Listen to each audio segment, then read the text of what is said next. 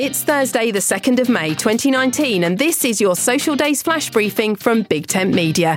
On the social calendar today, it's Baby Day and Password Day. Now, this is a celebration of creating better passwords to keep our data safe. We all know the rules for creating a safe password and the things we should avoid, but how many of us truly take note? Do you still have the same password for several accounts despite the warnings?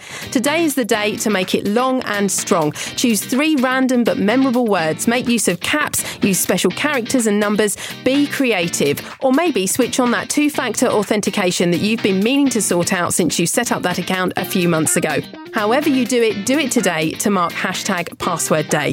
My name's Suze Cooper. Find me on Twitter at Big Tent Social for updates about social media and voice technology.